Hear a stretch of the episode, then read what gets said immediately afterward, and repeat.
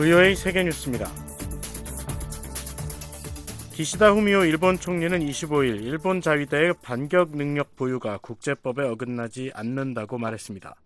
기시다 총리는 이날 국회 대정부 질의에서 지난 12월 개정된 안보 문서에 명시된 이른바 반격 능력이 국제법 위반 소지가 있다는 야당 의원들의 지적에 이같이 대답했습니다.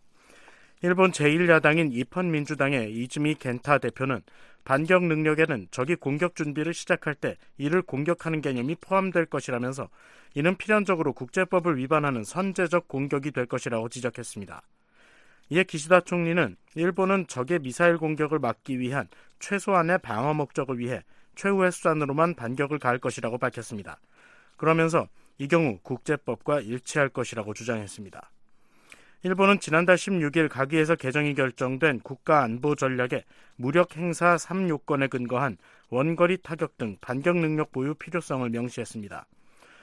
무력 행사 세 요건은 무력 공격으로 일본의 존립이 위협받고 국민의 생명과 자유에 분명한 위험이 발생하며 이를 지키기 위한 다른 수단이 없을 경우에 최소한으로 실력 행사를 한다는 원칙입니다. 러시아 폭격기들이 오늘 아침 출근 시간대에 우크라이나에 미사일 공습을 가했습니다. 유리 이나트 우크라이나 공군 대변인은 이날 국영 텔레비전 방송에 6대의 투폴레프 95 폭격기가 무르만스크 지역에서 이륙해 미사일을 발사했다면서 여러 지역에 30기 이상의 미사일 공격을 예상한다고 밝혔습니다. 이어서 우크라이나의 방공망이 작동 중이라고 말했습니다. 이날 전국적으로 출근 시간대에 공습 경보가 울리면서 수도 크이우에서는 많은 시민들이 지하철역으로 대피했고 크이우와 주변 지역, 오데사 지역 등은 미사일 공격 위험 때문에 긴급 단전을 실시했습니다. 러시아는 이번 미사일 공습에 앞서 밤사이 무인기 공격도 감행했습니다. 우크라이나 군 당국은 24대의 무인기를 대공 방어 체계로 모두 격추했다고 밝혔습니다. 이번 공습은 미국과 독일이 어제 우크라이나에 대한 탱크 지원을 발표한 지 몇 시간 만에 이루어졌습니다. 한편 유리삭 우크라이나 국방장관 고문은 오늘 로이터 통신과의 통화에서 F-16 전투기를 언급하면서 만일 우리가 그것을 얻게 된다면 전장에서의 이점은 엄청날 것이라면서 서방국들의 지원을 요청했습니다. 이런 가운데 우크라이나 정부는 러시아와의 격전이 벌어졌던 동부 바흐무트의 솔레다르 마을에서 철수했다고 어제 공식적으로 밝혔습니다. 볼로디미르 젤렌스키 우크라이나 대통령이 전쟁 중 러시아로 추방된 우크라이나인들에 대한 해결책 마련을 유엔에 촉구했습니다. 젤렌스키 대통령은 25일 저녁 화상연설에서 이날 있었던 필리포 그란디 유엔 난민기구 최고 대표와의 만남을 언급하면서 무엇보다 점령자들이 러시아로 추방한 우리 국민들의 대화에 초점을 맞췄다고 말했습니다. 그러면서 추방된 사람들을 보호하고 돌아오게 하며 추방에 죄가 있는 모든 사람들에게 책임을 물을 수 있는 장치가 필요하다고 지적했습니다. 이어 유엔 기구들이 이 문제를 해결하는데 지도력을 보여줄 수 있을 것으로 확신한다고 말했습니다. 미국 국무부는 어린이 26만 명을 포함해 90에서 160만 명의 우크라이나인들이 러시아로 추방된 것으로 추정하고 있습니다. 핀란드가 지난 2019년 이후 중단했던 터키에 대한 군사물품 수출을 재개했습니다. 리카 피트카넨 핀란드 국방부 특별 고문은 어제 AFP 통신에 이같이 밝히면서 이번에 발급된 상업용 군사물품 수출 허가증은 장갑 차용 강철과 연관됐다고 말했습니다. 핀란드의 이번 결정은 지난 23일 스웨덴 스톡홀름에서 벌어진 반터키 시위와 관련해 레제프 타이프 에르도안 터키 대통령이 스웨덴에 나토 가입 지지를 기대해서는 안 될 것이라고 밝힌 지 이틀 만에 나왔습니다. 핀란드와 스웨덴을 포함한 일부 유럽연합 국가들은 2019년 시리아 북동부 쿠르드족 장악 지역에 군사 공격을 감행한 터키에 대한 무기 수출을 금지한 바 있습니다. 이 같은 무기 수출 금수 조치에 대한 해제는 핀란드와 스웨덴의 북대서양 조약 기구 나토 가입 협상에서 터키가 요구해 오고 있는 조건 가운데 하나입니다. 앞서 스웨덴은 지난해 9월 말 터키에 대한 군사물품 금수 조치를 해제했습니다. 1940년대 말부터 중립국 지위를 유지해온 핀란드와 스웨덴은 지난해 2월 러시아가 우크라이나를 침공하자 나토 가입 절차를 공동 진행해 왔습니다.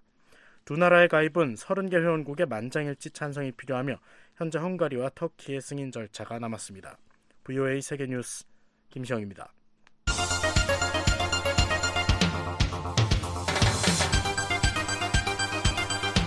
VOA News Today. 여러분 안녕하십니까? 2023년 1월 26일 목요일 VOA 뉴스 투데이 3부 시작하겠습니다. 진행의 노시창입니다. 이 시간에 보내드릴 주요 소식입니다. 유엔군 사령부는 한국 영공에 무인기를 침투시킨 북한과 이에 대응해 북한의 무인기를 날려보낸 한국 모두 정전협정을 위반했다고 평가했습니다. 유엔 인권기구와 유럽연합이 미국 정부의 북한 인권 특사 지명을 환영했습니다. 마이크 폼페오 전 미 국무장관은 자신의 회고록에서 김정은 위원장이 주한 미군이 필요하다고 말했으며 핵무기 완전 폐기도 약속했다고 밝혔습니다. 내일 북한 날씨 가끔 구름 많고 함경북도 동해안은 오전에 가끔 눈이 내리겠습니다. 아침 최저기온 영하 27도에서 영하 8도, 낮 최고 영하 18도에서 영하 1도입니다. 바다의 물결은 동해 앞바다에서 1 내지 2m, 서해 앞바다 0.5 내지 2m로 일겠습니다. 첫 소식입니다. 유엔군 사령부는 지난달 한국 영공의 무인기를 침투시킨 북한과 이에 대응해 북한의 무인기를 보낸 한국에 대해 양측 모두 정전협정을 위반했다고 밝혔습니다.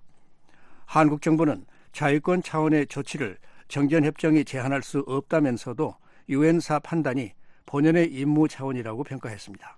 서울에서 김환영 기자가 보도합니다. 유엔군 사령부 군사정전위원회는 26일 유엔사 특별조사반은 다수의 북한군 무인기가 대한민국 영공을 침범한 행위가 북한군 측의 정전협정 위반임을 확인했다고 밝혔습니다. 북한의 도발에 대응한 한국 측 군사작전에 대해선 북한 무인기에 직접 대응한 작전은 정전협정에 부합하지만 북한으로 무인기를 보낸 것은 그렇지 않다고 결론을 내렸습니다. 유엔사는 대한민국 영공을 침범한 북한 무인기에 대한 한국군의 무력화 시도는 정전 교전 규칙에 따른 것이며 정전 협정과도 부합함을 확인했다면서도 한국군 무인기가 비무장지대를 통과해 북한 측 영공에 진입한 것은 정전 협정 위반이라는 점을 확인했다고 명시했습니다. 북한은 지난달 26일 무인기 5대를 군사분계선 MDL 이남으로 내려오냈고 한국군도 이에 대응해 무인기 3대를 MDL 이북으로 날려 정찰 활동을 했습니다. 유엔사는 이러한 상황을 인지하고 특별 조사팀을 구성해 조사에 착수했고 20여일 만에 남북한 모두 정전협정을 위반했다고 결론을 내린 겁니다. 유엔사는 긴장을 미연에 방지해 우발적 혹은 고의적 사건의 발생 위험을 완화하고 한반도에서 적대 행위의 중지 상태를 유지하기 위해선 정전협정 규정의 준수가 필수적이라는 점을 재확인한다며 유엔사는 이를 위해 한국의 파트너 기관과 계속해서 긴밀히 협력할 것이라고 밝혔습니다. 한국 국방부는 유엔사의 결론에 대해 유엔사가 본연의 임무인 정전협정의 관리 측면에서 판단한 것이라고 본다며 그러나 한국군이 MDL 이북으로 무인기를 운용한 것은 북한의 무인기 침범에 대한 자위권 차원의 조치로 정전협정에 의해 제한되는 것은 아니라고 강조했습니다. 전하규 한국 국방부 대변인은 앞서 지난 9일 정례 브리핑에서 무인기 맞대응에 대해 북한의 명백한 군사적 도발에 대해 비례적 대응을 한 것이며 이는 자위권 차원의 상응한 조처라며 이러한 자위권 대응은 유엔 헌장 51조가 보장하는 합법적인 권리라고 강조한 바 있습니다. 박원곤 이화여대 북한학과 교수는 유엔사 존립 근거와 목적이 정전협정 체제 유지와 한반도 긴장 완화에 있는 만큼 이번 사건의 근본적인 책임 소재에 앞서 남북한 양측의 법률적인 판단을 한 것으로 설명했습니다. 기본적으로 정전 협정 체제를 유지하겠다라는 게 유엔사의 기본 목표니까 그 정전 협정이라는 것이 전쟁 재발을 방지하고 한반도의 긴장 조성을 하지 않는 것이 가장 핵심 목표인 거잖아요. 그런 쪽으로 유엔사의 존립 근거가 있다라고 보는 게 맞겠죠. 북한은 지난해 내내 탄도미사일 발사를 포함해 유례 없는 빈도의 대남 도발을 감행했고 연말엔 정전협정을 정면으로 위반하는 무인기 도발까지 나서면서 한국을 자극했습니다. 윤석열 한국 대통령은 지난 11일 외교부와 국방부 신년 업무보고 자리에서 공격을 당하면 100배, 1000배로 때릴 수 있는 대량 응징 보복 능력을 확고하게 구축하는 게 공격을 막는 가장 중요한 방법이라며 북한의 도발에 대한 공세적 대응을 시사했습니다. 민간 연구기관인 한국국가전략연구원 문성묵 통일전략센터장은 유엔사의 결론이 한국의 자유권적 행동을 문제 삼은 게 아니라 정전협정 준수라는 기본 원칙을 천명한 것이라고 평가했습니다. 과거 박근혜 정부나 이명박 정부 당시에도 북한이 도발할 경우 압도적인 대응을 하겠다. 도발의 원점과 지원 세력과 지휘 세력까지 완전히 타격하겠다라고 하는 대한민국 정부의 입장에 대해서 유엔사가 반대를 하거나 문제시하거나 그런 적이 없거든요. 한편 한국 군 당국은 26일 국회 국방위원회 전체 회의에서 북한 무인기 남침 사태와 관련한 한국군 전비태세 검열 중간 결과를 발표했습니다. 국방위에 출석한 주일석 합참 전비태세 검열실장은 북한이 한국 사회 교란을 노리고 무인기를 침투시켰다고 비난했습니다. 북무인기 침투 의도는 아군의 대응 능력을 시험하는 한편 교란 활동 등을 통해 우리 사회의 혼란을 조성하고 아군의 사격에 의한 민간 피해가 발생하도록 하는 노림수도 내재되었을 가능성이 있습니다. 합참은 이번 북한 무인기들의 비행 고도와 항적, 카메라 성능 등을 고려할 때 대통령실이 위치한 용산 지역 촬영은 제한됐을 것으로 평가했습니다. 주 실장은 무인기의 촬영 방식에 대해 상용 카메라를 장착해 수직, 직하강 방식으로 촬영했을 가능성이 높다며 비행 고도나 카메라 성능 등으로 볼 때 용산 대통령실 촬영은 제한됐을 것이라고 말했습니다. 서울에서 VOA 뉴스 김환용입니다. 미국 공화당의 중진 하원 의원이 바이든 행정부의 북한 인권 특사 지명을 중요한 진전으로 평가했습니다. 새 특사가 한반도에서 인권의 대의를 진전시키는 데 도움을 줄 것이라고 전망했습니다. 이재훈 기자가 보도합니다. 미 공화당의 크리스 스미스 하원 의원은 24일 국무부 북한 인권 특사 지명은 김정은의 잔혹한 공산주의 정권의 지독한 인권 침해에 대한 책임을 묻기 위한 미국의 노력에 있어 엄청난 진전이라고 말했습니다. 스미스 의원은 바이든 대통령이 국무부 민주주의 인권노동국에 줄리 터너 동아시아 태평양 담당을 북한 인권 특사로 지명한 것과 관련해 VOA에 특사 임명은 자신이 거듭 촉구했던 일이라며 이같이 말했습니다. 이어 국무부의 헌승적인 베테랑인 터너 지명자가 경력 내내 인권을 증진하기 위해 특히 북한 주민들의 인권 보호 개선을 위해 쉬지 않고 일했다고 평가했습니다. 그러면서 터너 특사의 활동은 이시나 한국 북한 인권 국제 협력 대사와 함께 김씨 정권에 대한 정밀 조사를 강화하고 한반도에서의 인권의 대의를 진전시키는 데 큰 도움이 될 것이라고 밝혔습니다. 하원 외교위원회 소속 중진 의원인 스미스 의원은 의회 내 초당적 기구인 톰 렌토스 인권위원회 공동의장과 의회 행정부 중국위원회 위원장을 맡고 있습니다. 앞서 백악관은 23일 바이든 대통령이 국무부 민주주의 인권노동국의 줄리 터너 동아시아 태평양 담당을 대사급인 북한 인권특사로 지명했다고 밝혔습니다. 백악관은 터너 지명자가 국무부 동아시아 태평양국에 16년 이상 근무하면서 북한 인권특사실 특별보좌관을 비롯해 북한의 인권 증진과 관련 있는 사안에 주로 집중했다고 설명했습니다. 터너 지명자는 국무부 근무에 앞서 백악관 국가안보회의의 동남아시아 국정을 역임했습니다. 2004년 제정된 북한 인권법에 따라 신설된 직책인 국무부 북한 인권특사는 대사급으로 상원 인준 절차를 거쳐야 합니다. 이 자리는 트럼프 행정부 출범 이후부터 약 6년간 공석으로 남아 있었습니다. VOA 뉴스 이존입니다. 유엔 인권기구와 유럽연합이 미국 정부의 북한 인권 특사 지명을 환영했습니다. 북한 인권 개선을 위한 협력 의지도 강조했습니다. 안소영 기자가 보도합니다. 유엔 인권 최고대표 사무소는 25일 미국 정부가 북한 인권 특사를 지명한 것을 환영한다는 입장을 밝혔습니다. OHCHR 대변인은 백악관이 줄리 터너 국무부 민주주의 인권노동국 동아시아 태평양 담당을 북한 인권 특사로 지명한 데 대한 BOA의 논평 요청에 유엔 인권사무소는 북한의 인권을 증진하고 북한 당국과 관여하기 위한 회원국들의 어떠한 계획도 환영한다고 답했습니다. 이어 우리는 또한 새로운 미국 특사가 북한 문제에 관한 외교에서 인권과 책임 규명을 우선시하는데 도움을 줄 것으로 기대한다고 밝혔습니다. OHCHR 대변인은 유엔 인권이사회가 오는 3월에 열리는 차기 이사회에서 보고할 북한 인권특별 보고관을 임명했다는 점을 주목하는 것도 중요하다고 말했습니다. OHCHR 대변인은 특별 보고관은 오랫동안 기다렸던 미국 정부의 북한 인권 특사 지명을 환영한다고 전했습니다. 이어 특별 보고관은 자신과 북한 인권특사의 역할이 다르다는 것을 인정하지만 두 사람이 북한 주민들의 인권을 개선한다는 공동의 목표를 공유한다는 것을 이해한다고 밝혔습니다. 그러면서 특별 보고관은 이 같은 공동 목표를 달성하기 위해 북한 인권 특사와 협력하기를 고대한다고 덧붙였습니다. 유럽연합도 25일 BOA에 백악관의 북한 인권특사 지명을 환영한다고 밝혔습니다. 이유 대변인은 이유는 제재와 다른 메시지를 통해 압박하면서도 통신과 대화 채널을 열어놓는 것을 결합한 비판적 대북 관여 정책의 일환으로 북한 인권 상황의 구체적인 개선을 위해 국제 파트너들과 계속 협력할 것이라고 강조했습니다. 이어 우리는 북한의 인권을 보호하고 존중하라고 촉구하는데 국제적 단합이 매우 중요하다는 점을 재차 강조할 수 있다고 말했습니다. 바이든 대통령은 지난 23일 지난 6년간 공석이던 북한 인권 특사 자리에 줄리 터너 국무부 민주주의 인권노동국 동아시아 태평양 담당을 지명했습니다. 터너 지명자는 북한 인권특사실 특별보좌관 등 지난 16년간 국무부에서 북한 인권 문제를 주로 다뤘습니다.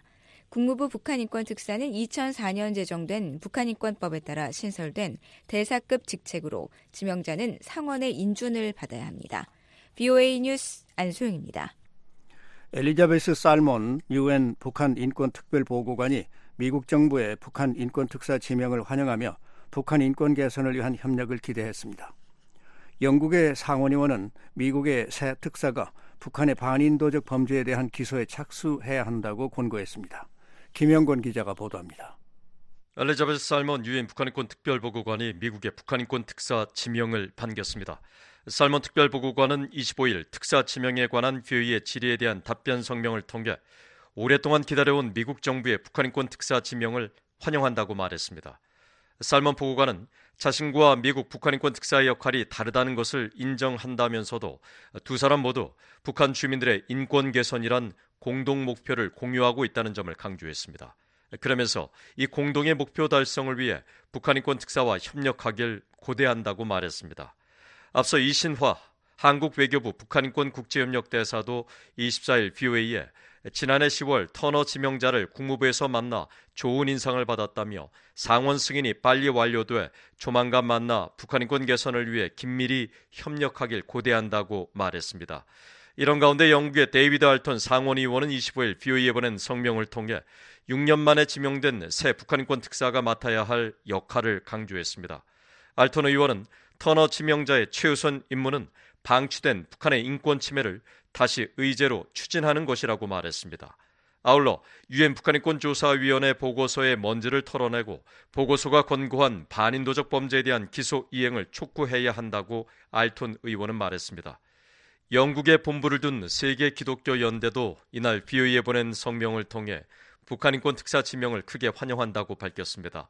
이 단체 벤 로저스 동아시아 담당 선임 분석관은 성명에서 북한 인권 문제를 이해하고 북한과 지역에 대한 소개가 거의 또는 전혀 필요하지 않으며 북한과 아시아에 대한 헌신과 끈기, 결단력이 있는 특사를 찾는다면 줄리 지명자가 확실한 후보라며 기대감을 나타냈습니다.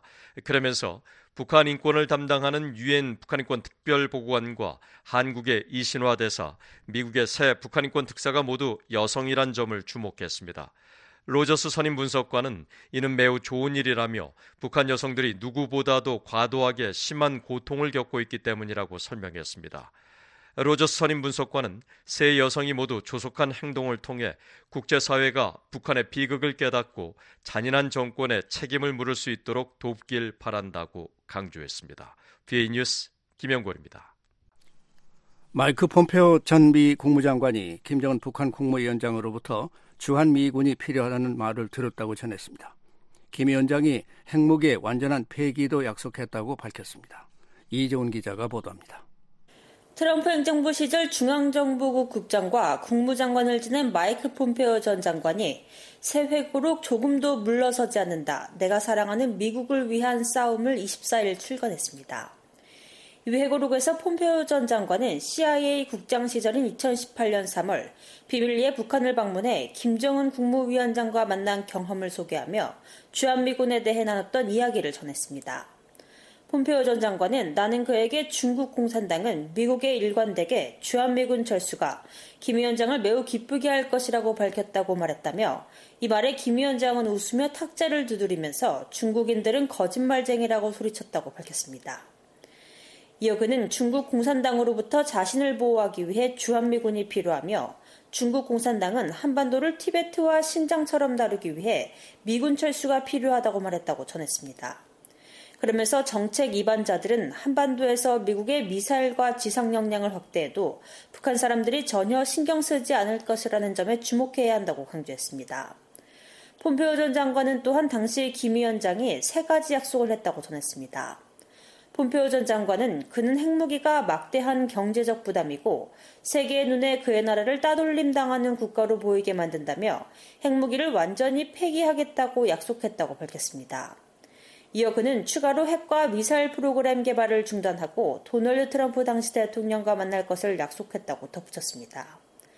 폼페오 전 장관은 회고록에서 당시 김정은 위원장이 자신에 대한 암살 관련 농담을 했다는 일화도 공개했습니다. 김 위원장이 자신에게 국장님, 나는 당신이 나올 것으로 생각하지 않았다며 당신이 나를 죽이려고 했다는 것을 안다고 말했다는 겁니다. 그러면서 나의 팀과 나는 이 순간을 준비했지만 암살에 대한 농담은 그가 인사할 때 할 수 있는 말 목록이 없었다며 그러나 나는 CIA의 국장이었기 때문에 그의 재치 있는 농담은 의미가 통하기도 했다고 말했습니다.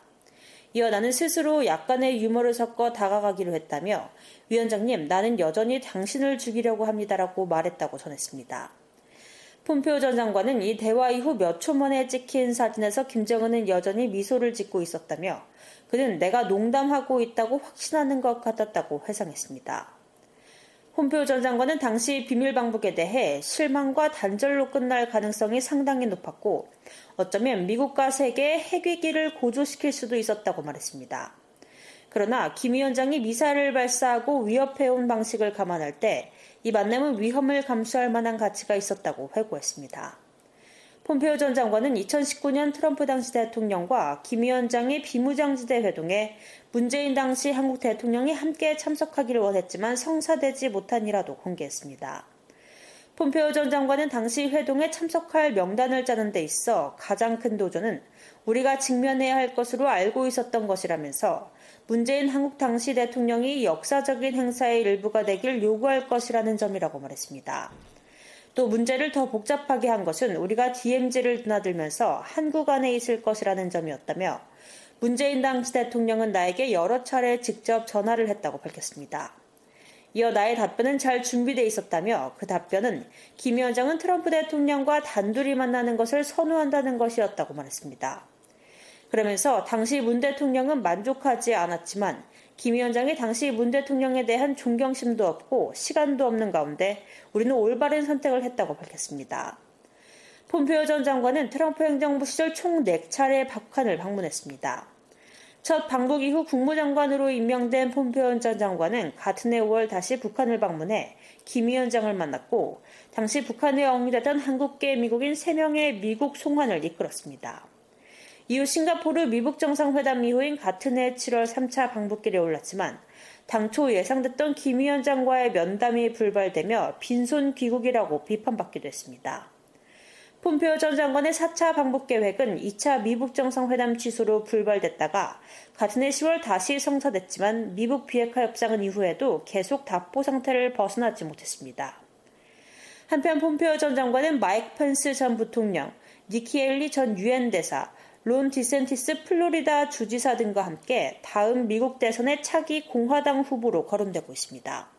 VOA 뉴스 이조은입니다. 북한과 중국의 위협이 증대됨에 따라 한국과 일본에서 핵무장 관련 논의에 대한 금기가 사라지고 있다고 랜들 슈라이버 전 국방부 인도 태평양 안보 담당 차관보가 밝혔습니다. 슈라이버 전 차관보는 최근 BOA와의 인터뷰에서 동맹의 맥락에서 한일 핵무장 문제를 논의하는 것은 적절하다면서도 확장 억제의 신뢰도를 좌우하는데 우선순위를 둬야 한다고 말했습니다. 타이완 비상 사태와 관련해서는 미국과 한국이 서로 어떻게 지원할지 논의를 시작해야 한다고 제안했습니다. 슈라이버 전 차관보를 조은정 기자가 인터뷰했습니다. 김정은 위원장은 새해에 핵무기를 기하급수적으로 늘리고 새로운 대륙간 탄도미사일을 개발할 것을 지시했습니다. 바이든 정부의 대북 정책의 핵심은 억지력 유지인데요. 과거 실패한 대북 정책을 답습하는 것입니까? Well, every administration has failed if the idea was to denuclearize the Korean Peninsula. Uh, they've had a capability since the early 90s. 정책 목표가 한반도를 비핵화하는 것이었다면 모든 행정부가 다 실패했습니다. 하지만 북한 정권이 핵무기와 운반 시스템을 개발한 게 현실이기 때문에 우리는 실질적인 억제 전략을 펼쳐야 합니다. 북한 당국이 핵 보유국으로 인정받지 못하더라도 우리는 대북 압박과 제재를 추진하면서 실질적인 억제 정책을 구사해야 합니다. 현재 북한과 대화가 진행 중이지 않지만 우리는 북한의 이러한 끔찍한 무기 사용을 저지할 수 있어야 합니다. 핵무기를 사용할 경우 북한과 북한 정권이 재앙적으로 파괴될 것이란 점을 북한이 잘 이해하도록 해야 합니다. 북한은 2017년 핵 무력 완성을 선언했습니다. 북한이 이미 핵무기 보유를 천명한 상황에서 미국이 한국에 비핵 국가로 남으라고 계속 압박할 수 있을까요? 더욱 많은 한국인들이 핵 균형을 원하는데요. I think given North Korea's development, it's a discussion we have to have with South Korea. It's unfortunate that uh, South Korea faces this terrible threat. 북한의 무기 역량 진전을 고려할 때 우리가 한국과 그 논의를 해야 한다고 생각합니다. 한국이 이런 끔찍한 위협에 직면한 건 유감스럽습니다. 따라서 동맹의 맥락에서 우리가 이런 것들에 대해 이야기하는 것은 전적으로 적절합니다. 하지만 우리는 확장 억제를 신뢰해야 합니다. 확장 억제 신뢰와 관련해 기술적 측면과 정치적 측면을 더 논의할 수 있습니다. 하지만 중요한 건 한국이 독자적인 핵무장이나 미국 전술핵 배치 등 다른 길을 추구한다면 일본을 포함한 영내 전체 의사결정에 영향을 미칠 수 있다는 점을 기억해야 합니다. 중국과 북한의 군 현대화에도 영향을 줄 것입니다. 작년 말 북한 무인기 5대가 한국 영공을 침범해 5시간 동안 비행했습니다. 한국도 이에 상응해 정찰기를 북한으로 투입했습니다. 윤석열 정부는 9.19 군사합의 효력 정지를 검토할 것이라고 밝혔습니다. 제가 파악하기로는 9.19 군사합의 체결 당시 트럼프 정부가 큰 열의를 보이지 않은 것으로 알고 있습니다. 슈라이버 전 차관보님 재임 당시인데요. 이와 관련해 어떤 내용을 알려주실 수 있습니까? 그리고 지금 시점에서 9.19 군사 합의를 폐기하는 것이 득이 클까요? 실이 클까요? The CMA at the time, uh, if if there was concern in our administration, it was largely due to the process and the uh, 당시 9.19 군사 합의와 관련해 우리 행정부에서 우려가 있었다면 그것은 주로 추진 과정과 관련한 것이었습니다. 자세한 내용에 대한 협의가 부족하다는 것이었지 내용 자체에 대한 건 아니었습니다. 북한과 한국 사이의 비무장지대 DMZ에서 신뢰와 안정을 높이는 장치를 모색하는 것을 우리는 반대하지 않습니다. 하지만 2018년에 맺은 합의이고 벌써 4, 5년이 지났습니다. 북한 정권은 도발을 계속하면서 역량을 계속 증진했습니다. 따라서 이젠 9.19 군사 합의와 같은 것을 다시 생각해 볼 때라고 생각합니다. 9.19 군사 합의를 다시 생각하고 폐기하는 것이 낫다는 말씀인가요? Well, I don't want to get out in front of uh, the Yoon administration or the Biden administration. It's certainly something that should be discussed in the context of the alliance because, again, it's five years on and we've seen continued. 저는 윤석열 정부와 바이든 정부보다 앞서 나가고 싶진 않습니다. 이것은 확실히 동맹의 맥락에서 논의돼야 할 것이다. 다시 말하지만 5년이 지났고 우리가 가장 우려하는 북한의 도발과 무기 역량 개발이 계속됐기 때문입니다. 지난해 북한은 ICBM을 8번이나 발사했습니다. 미국이 확장 억제 공약 이행을 요청받을 경우 당국자들은 북한이 점점 더 많은 미국 도시들에 보복을 가할 수 있다는데 제약을 받을 수 있습니다. 12개 미국 도시를 보복 타격할 수 있다는 견해도 있고요. 한국이 과연 미국의 확장 억제 공약을 신뢰할 수 있을까요? We, on the on part of the United States, have to underscore uh, the importance of extended deterrence and uh, explain its credibility. And part of that explanation is yes, we're willing to. 미국은 확장 억제 중요성을 강조하고 신뢰성을 설명해야 할 것입니다. 우리가 동맹인 한국을 보호하고 매우 공격적이고 무책임한 북한 정권에 대처하기 위해 엄청난 비용을 기꺼이 부담할 것이란 점을 설명해야 합니다. 우리는 한국 전쟁에서 엄청난 비용을 부담한 적이 있습니다. 위험을 감수하고 비용을 부담하려는 우리의 의지를 북한에 전달해야 합니다. 북한 정권이 우리를 이 위치로 내몰았고 북한이 무책임한 행동을 지속하는 한 우리도 억지력의 신뢰성을 높이는 조치를 해야 합니다. 엄청난 비용을 언급하실 때는 미국이 서울을 지키기 위해 샌프란시스코를 희생할 수 있다는 말씀인가요? You know, people want to boil it down to a simple equation like that. Um, I would just say we have a demonstrated record of bearing a lot of 사람들은 그렇게 단순한 방정식으로 요약하기를 원합니다. 제가 말하고 싶은 건 우리가 과거에 많은 생명을 희생하고 비용을 치른 증거가 있다는 점입니다. 북한이 그런 조치를 취하는 것은 그들의 절대적인 파멸과 김정은 정권과 김씨 왕조를 지구상에서 완전히 쓸어버리는 결과를 초래할 것이라는 점을 북한 정권이 이해할 수 있도록 우리가 강조해야 합니다. 우리보다 북한이 비용을 훨씬 더 많이 치를 것이라는 점을 북한 정권이 알아야 합니다. 스티브 샤봇 하원 의원은 북한의 영향력을 행사하도록 중국을 압박하기 위해 한국, 일본의 자체 핵무장에 대해 두 나라와 적어도 대화를 모색해야 한다고 말했습니다.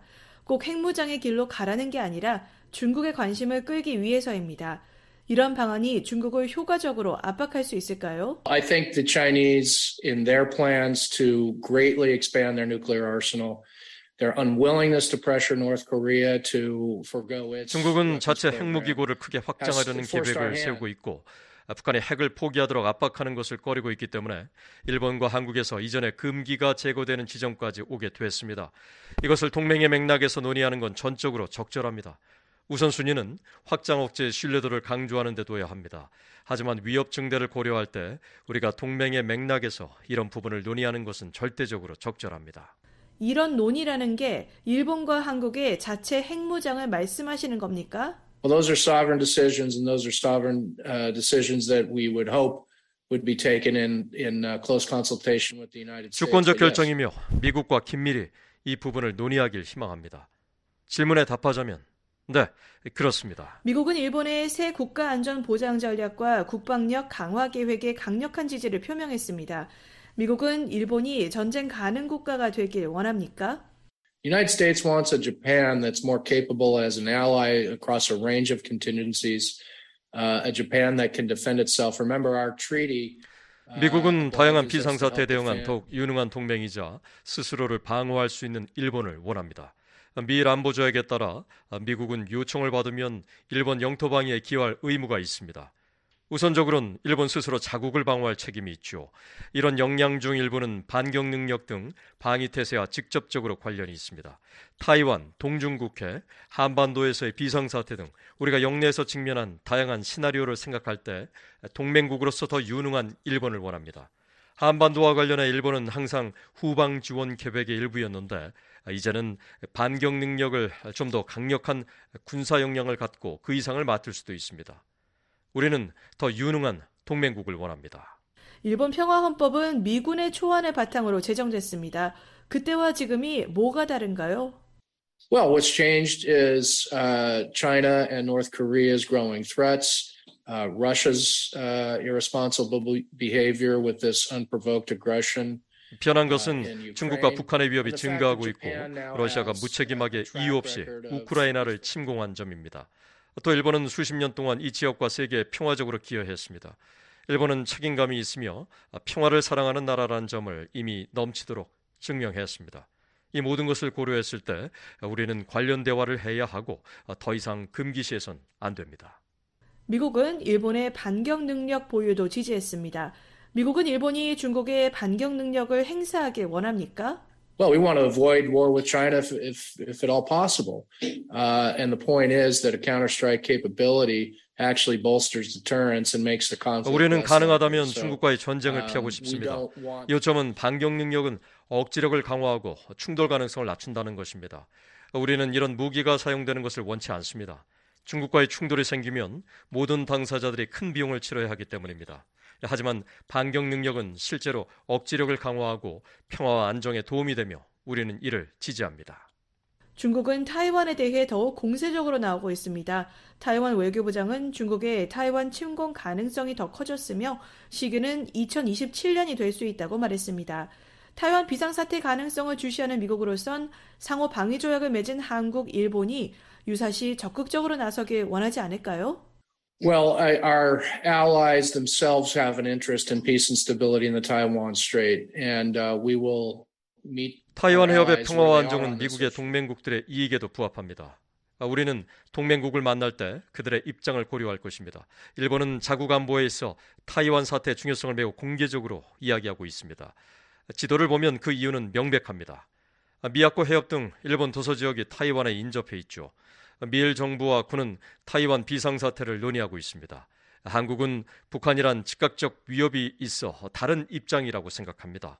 하지만 이제 한국과도 이런 비상사태와 서로를 지원하는 문제에 대해 논의해야 할 시점이라고 생각합니다.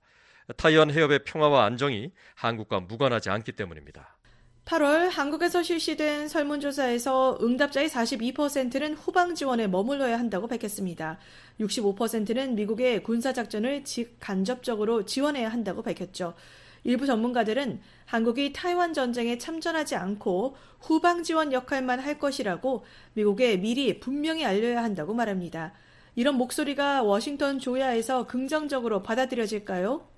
I understand the public messaging and the release of these polls to uh, portray a, a particular uh, view of, of Seoul, but look. 공개적인 발언들과 여론조사의 발표가 한국의 특정한 관점을 반영한다는 점을 이해합니다. 하지만 이런 논의는 정부와 군에서 고위급에서 비공개로 진행돼야 합니다. 미얀 양국은 영내 미래의 안정성에 대한 공통의 비전을 수립해야 하기 때문이죠. 우리는 무엇이 위협인지에 대해 인식을 일치시켜야 하고 비상사태에 어떻게 대응할지 논의해야 합니다. 궁극적으로 미한일이 미사일 방어망을 통합하고 3자 동맹을 맺어야 한다고 보십니까? Well, I don't know about an alliance uh, in the near future. Uh, I think uh, the U.S. would like to see Japan and Korea Uh, uh, 가까운 시일 안에 동맹 체결까지는 모르겠습니다. 미국은 일본과 한국이 가능한 한 역사적 이견에 생산적인 방법으로 대응하고 더 긴밀히 협력하는 것을 보길 원한다고 생각합니다. 하지만 공식적인 동맹이 가까운 시일 내에 가능할진 모르겠습니다. 하지만 특정한 안보와 군사 도전을 감안할 때 삼각공조는 상당히 타당합니다. 그렇기 때문에 세 나라가 미사일 방어, 대잠수함 등 연합 훈련을 진행한 것입니다. 그러한 협력을 확대하는 것은 합리적이라고 생각합니다. 어, 더욱 긴밀한 미사일 방어는 세 나라 모두가 이익을 얻을 수 있는 분야입니다. 지금까지 랜들 슈라이버 전 국방부 인도 태평양 안보 담당 차관보로부터 한국의 자체 핵무장과 동북아시아 안보 역학에 대해 의견을 들었습니다. 인터뷰에 조은정 기자였습니다.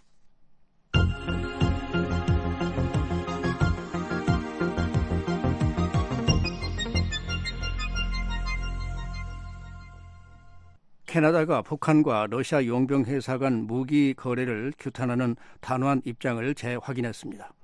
북한과 러시아 정권이 인권과 국제법을 위반한 데 대해 엄중한 결과에 직면하도록 할 것이라고 경고했습니다. 박동정 기자가 보도합니다. 캐나다가 25일 자국의 독자 제재 대상인 바그너 그룹과 북한 간의 무기 거래를 강력히 비난했습니다.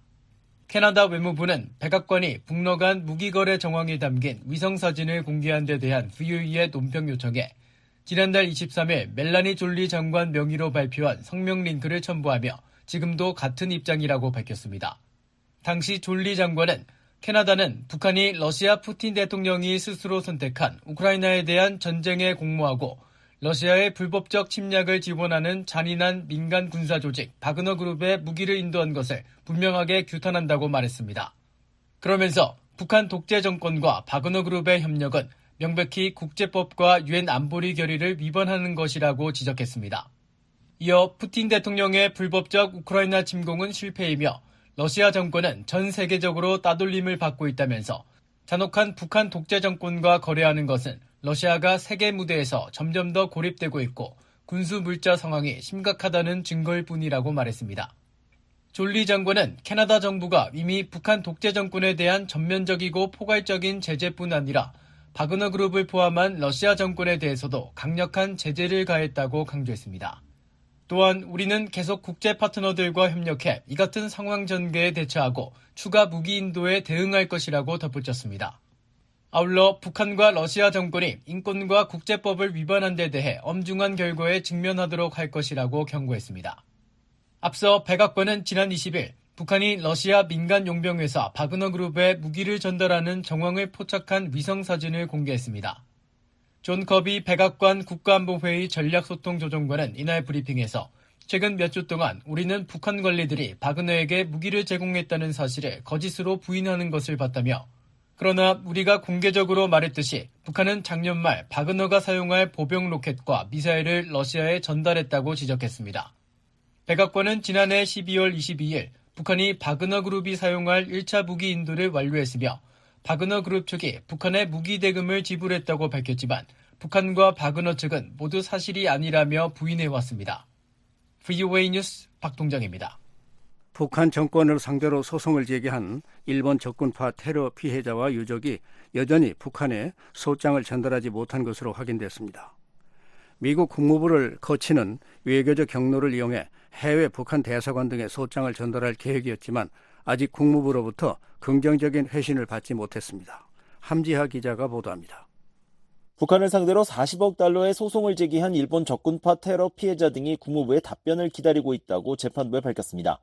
미국 연방법원 전자기록 시스템에 따르면 지난해 5월 북한 정권을 상대로 소송을 제기한 적군파 테러 피해자와 상속인 131명의 변호인은 최근 워싱턴 DC 연방법원에 제출한 현황 보고서에서 북한의 소장이 아직 전달되지 못했다고 확인했습니다.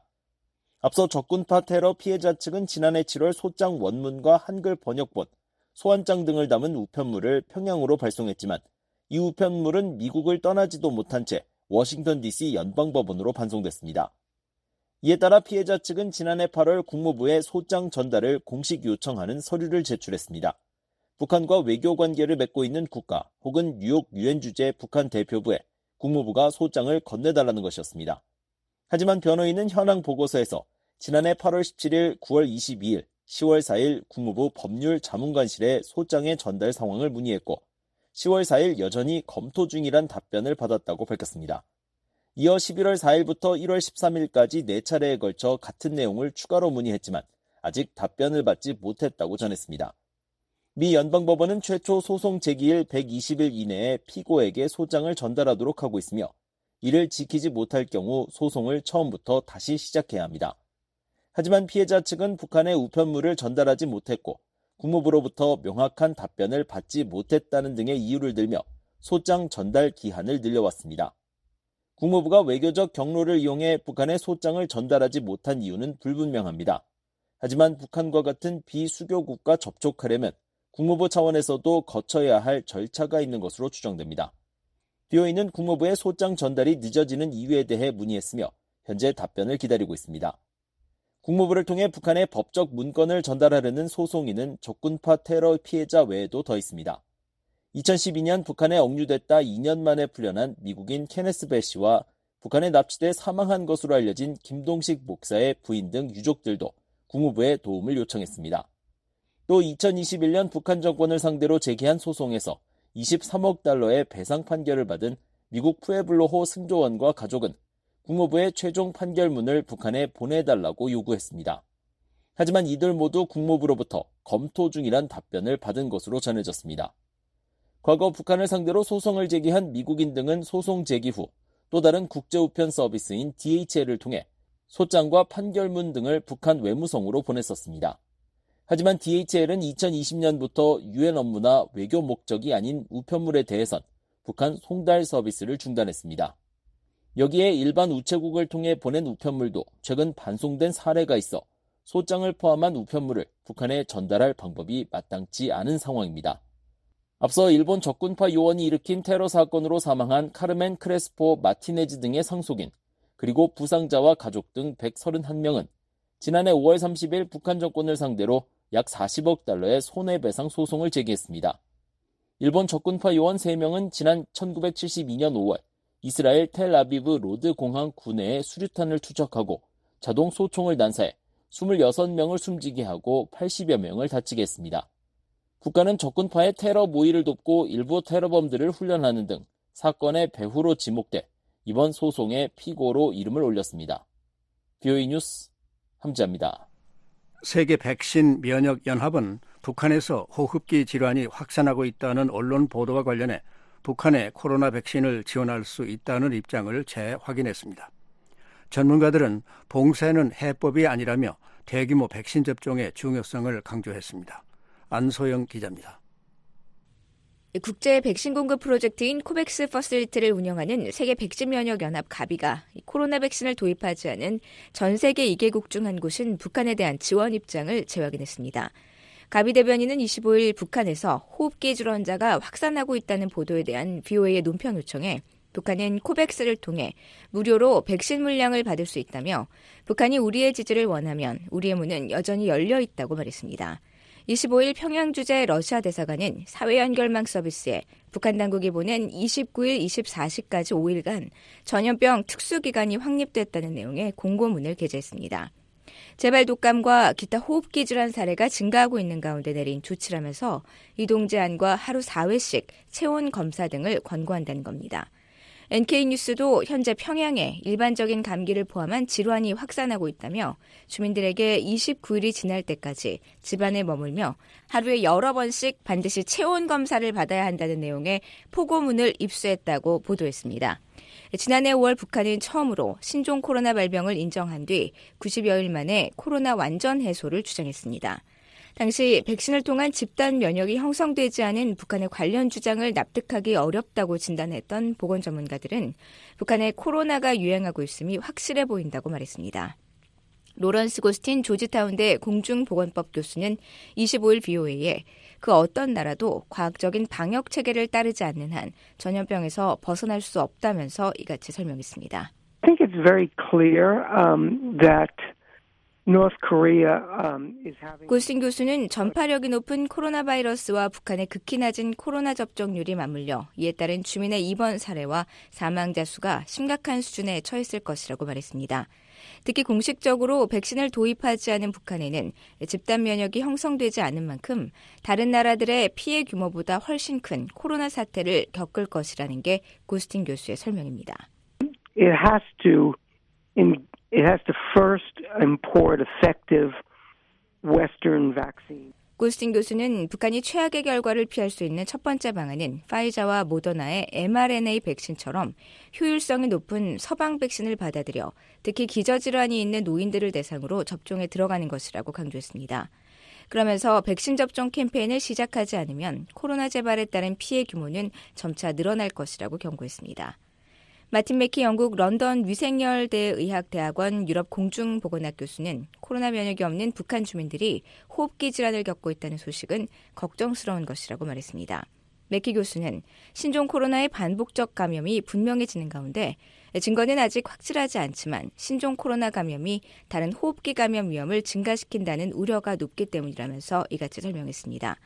길버트 버넴 존스 홉킨스 보건대학교 교수는 평양에 내려진 5일간의 봉쇄령과 관련해 신종 코로나 확산을 막을 근본적 방안이 되지 못한다고 말했습니다.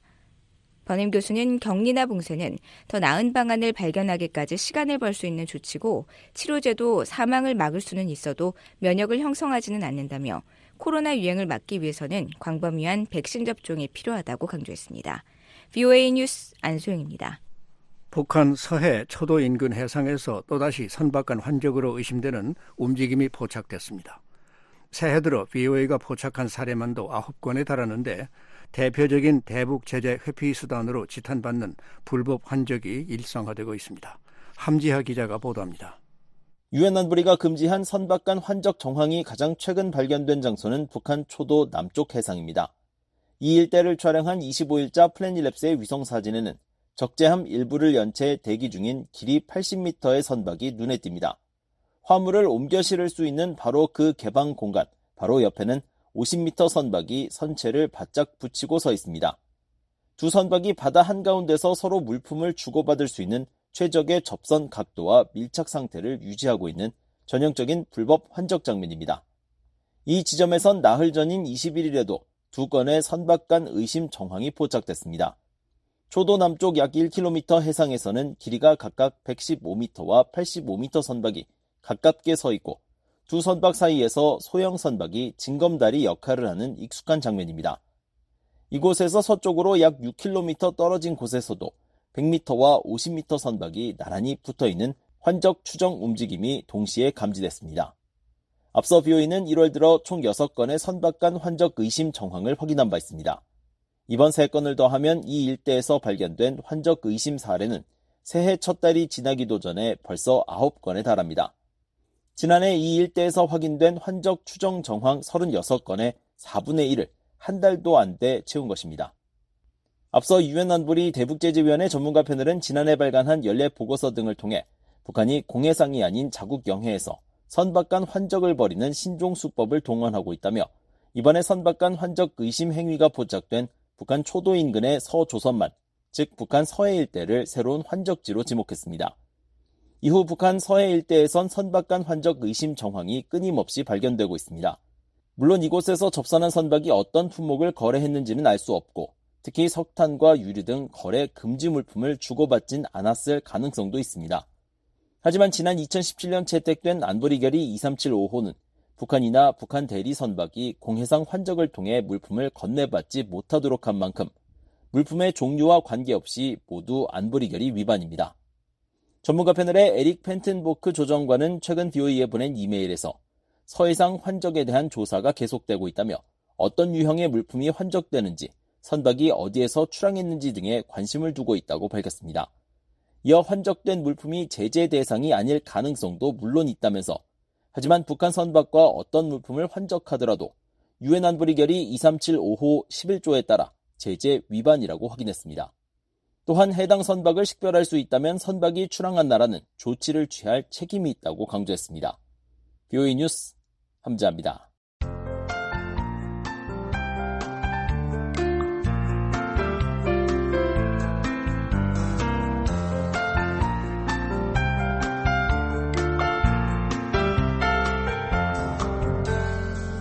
VOA 뉴스 투데이 북한 날씨 알아봅니다. 내일 북한은 구름이 많고 평안북도와 함경북도, 황해도는 밤까지 가끔 눈이 내리겠습니다. 아침 최저 기온은 영하 30도에서 영하 12도, 낮 최고는 영하 18도에서 영하 2도, 바다의 물결은 동해 앞바다에서 1.5 내지 3m, 서해 앞바다 1.5 내지 3.5m로 일겠습니다. 지역별 날씨입니다. 평양은 맑고 최저 영하 14도, 최고 영하 7도, 신의주 맑고 최저 영하 15도, 최고 영하 7도, 강계 오전에 구름 많고 오후에 흐리겠고 최저 영하 22도, 최고 영하 10도입니다. 해주는 맑고 최저 영하 10도, 최고는 영하 5도, 개성 맑고 최저 영하 12도, 최고 영하 6도, 함흥 맑고 최저 영하 15도, 최고 영하 1도, 장진 구름 끼고 최저 영하 26도, 최고 영하 14도, 해산 흐리고 최저 영하 26도, 최고 영하 13도, 원산 맑고 최저 영하 10도, 최고는 영하 3도입니다. 삼지연 오전에 흐리고 오후에 구름 끼겠고 최저 영하 27도, 최고는 영하 18도가 되겠습니다. 이어서 해상 날씨 알아봅니다. 동해는 흐리고 한때 눈이 내리겠습니다. 물결은 앞바다에서 1 내지 2m로 일겠습니다. 먼 바다는 오전에 1 내지 3m, 오후에는 2 내지 4m로 높게 일겠습니다. 서해안은 맑겠습니다.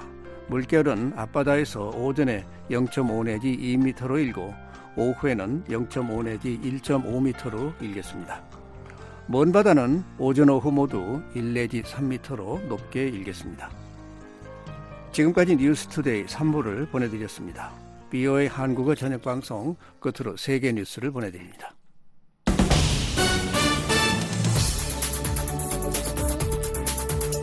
VOA 세계 뉴스입니다. 미얀마에서 지난해 아편 재배가 급증했다고 유엔이 밝혔습니다. 유엔 마약범죄국은 26일 공개한 보고서에서 2022년 미얀마 내 아편 경작 면적은 전년보다 3분의 1가량 증가한 4만 100헥타르였으며 평균 예상 수확량은 헥타르당 약 20kg으로 41% 증가했다고 밝혔습니다. 이 같은 규모는 유엔이 관련 기록을 시작한 2002년 이후 가장 높은 수치라고 마약범죄국은 설명했습니다. 특히 해마다 생산되는 아편의 가치는 최대 20억 달러에 이를 수 있으며 상당 부분이 이웃 나라들과 전 세계 시장으로 밀반출됐다고 밝혔습니다. 미얀마 내 아편 생산 증가는 미얀마 군정이 2년 전 쿠데타로 집권한 뒤 계속되고 있는 내부의 정치적, 경제적 혼란과 직접 연관이 있다고 마약범죄국 관계자는 설명했습니다. 제레미 더글러스 마약범죄국 지역대표는 2021년 2월 군부 집권 이후 나타난 경제와 안보, 통치상 문제들이 모두 겹쳐졌다며 분쟁이 잦은 외딴 지역 농부들은 아편 재배로 돌아가는 것 외에는 선택의 여지가 거의 없다고 말했습니다. 베네딕트 호프만 마약범죄국 미얀마 담당관은 대안과 경제적 안정 없이는 아편 재배와 생산은 계속 확대될 가능성이 크다고 경고했습니다. 볼로디미르 젤렌스키 우크라이나 대통령이 전쟁 중 러시아로 추방된 우크라이나인들에 대한 해결책 마련을 유엔에 촉구했습니다. 젤렌스키 대통령은 25일 저녁 화상연설에서 이날 있었던 필리포 그란디 유엔 난민기구 최고 대표와의 만남을 언급하면서 무엇보다 점령자들이 러시아로 추방한 우리 국민들의 초점을 맞췄다고 말했습니다. 그러면서 추방된 사람들을 보호하고 돌아오게 하며 추방에 죄가 있는 모든 사람에게 책임을 물을 수 있는 장치가 필요하다고 지적했습니다. 이어 유엔 기구들이 이 문제를 해결하는 데 지도력을 보여줄 수 있을 것으로 확신한다고 말했습니다. 미국 국무부는 어린이 26만 명을 포함해 90만에서 160만 명의 우크라이나인들이 러시아로 추방된 것으로 추정하고 있습니다. 기시다 후미오 일본 총리는 25일 일본 자위대의 반격 능력 보유가 국제법에 어긋나지 않는다고 말했습니다. 기시다 총리는 이날 국회 대정부 질의에서 지난 12월 개정된 안보문서에 명시된 이른바 반격 능력이 국제법 위반 소지가 있다는 야당 의원들의 지적에 이같이 답했습니다. 일본 제1야당인 이펀 민주당의 이즈미 겐타 대표는 반격 능력에는 적이 공격 준비를 시작할 때 이를 공격하는 개념이 포함될 것이라면서 이는 필연적으로 국제법을 위반하는 선제적 공격이 될 것이라고 지적했습니다. 이에 기시다 총리는 일본은 적의 미사일 공격을 막기 위한 최소한의 방어 목적을 위해 최후의 수단으로만 반격을 가할 것이라고 밝혔습니다. 그러면서 이 경우 국제법과 일치할 것이라고 주장했습니다. 일본은 지난달 16일 각위에서 개정이 결정된 국가안보 전략에 무력 행사 3 요건에 근거한 원거리 타격 등 반격 능력 보유 필요성을 명시했습니다. 무력 행사 3 요건은 무력 공격으로 일본의 존립이 위협받고 국민의 생명과 자유에 분명한 위험이 발생하며 이를 지키기 위한 다른 수단이 없을 경우 최소한으로 실력 행사를 한다는 원칙입니다. 라파엘 그로시 국제원자력기구 IAEA 사무총장이 이란의 핵무기 개발을 막기 위한 협상 재개를 촉구했습니다. 그로시 사무총장은 어제 벨기에 브뤼셀에서 열린 유럽의회 분과위원회의에서 이란이 핵무기 몇 기를 제조하기에 충분한 양의 물질을 확보했다며 이같이 말했습니다. 그로시 사무총장은 이란이 아직 핵무기를 만들지는 않았다며 서방국들은 이란의 핵무기 제조를 막기 위한 노력을 배가해야 한다고 강조했습니다. 그러면서 이란은 60% 순도로 농축된 우라늄 70kg과 20% 순도의 우라늄 1000kg을 보유하고 있다고 지적했습니다. 핵무기 한기 제조에는 순도 90% 이상 농축 우라늄 15에서 20kg이 사용된 것으로 알려져 있습니다. 그로시 사무총장은 2015년 이란과 체결했던 핵 합의가 매우 나쁜 상태에 있다면서 매우 필요한 정치적 대화를 위해 오는 2월 이란을 방문할 것이라고 말했습니다. 앞서 지난해 5월 IAEA는 이란 내 세 곳의 미신고 시설에서 검출된 핵물질과 관련해 이란 측에 해명을 요구했고 이란은 이에 불복해 IAEA가 설치한 감시 카메라 27대를 제거하는 등 이란 핵 문제는 교착 상태가 이어지고 있습니다. 페드로 카스티오 전 페루 대통령의 탄핵으로 집권한 디나 볼루아르테 대통령에 대한 탄핵안이 어제 페루 의회에 상정됐습니다. 이번 탄핵안은 카스티오 전 대통령에 대한 탄핵과 체포에 이어 지난달 수십 명이 사망한 폭력 시위가 일어난 가운데 이루어졌습니다. 카스티오 전 대통령을 지지하는 좌파 의원 28명이 서명한 탄핵안은 페루 역사상 한 달의 짧은 집권 기간에 정부가 40명 이상을 시위 과정에서 살해한 적은 없었다면서 볼루아르테 대통령이 무력을 남용했다고 비난했습니다. 앞서 볼루아르테 대통령은 지난 24일 기자회견을 열고 전국적 적대 행위를 일시 중단하자며 시위대의 대화를 촉구한 바 있습니다. VOA 세계뉴스 김시영입니다. 지금까지 여러분께서는 VOA 저녁 방송을 들으셨습니다. VOA 저녁 방송은 저녁 8시부터 자정까지 4시간 동안 중파 1188kHz를 통해 들으실 수 있습니다. 또 밤 9시부터 10시까지는 단파 7465, 9490, 11570kHz로 밤 10시부터 12시까지는 단파 9800, 9985, 11570kHz로도 들으실 수 있습니다. 그리고 매일 새벽 2시부터 3시까지 1시간 동안 보내드리는 VOA 새벽 방송은 중파 AM 1566kHz로 들으실 수 있습니다.